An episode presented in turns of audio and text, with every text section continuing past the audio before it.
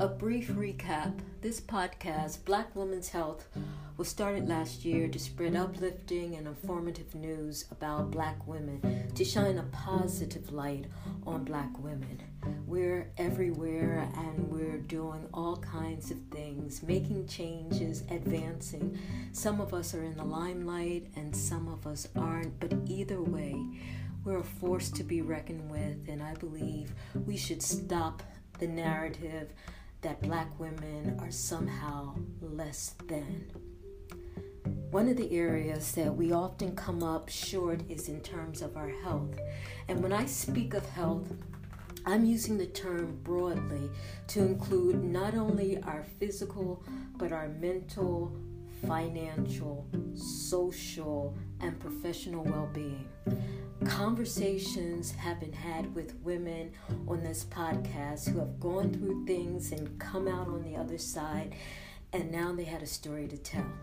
And along the way, what I've come to realize is that we all have stories, but too many of us feel that our stories are not worth sharing. And to those I say, you're you're underestimating you're underestimating yourself. Don't do that.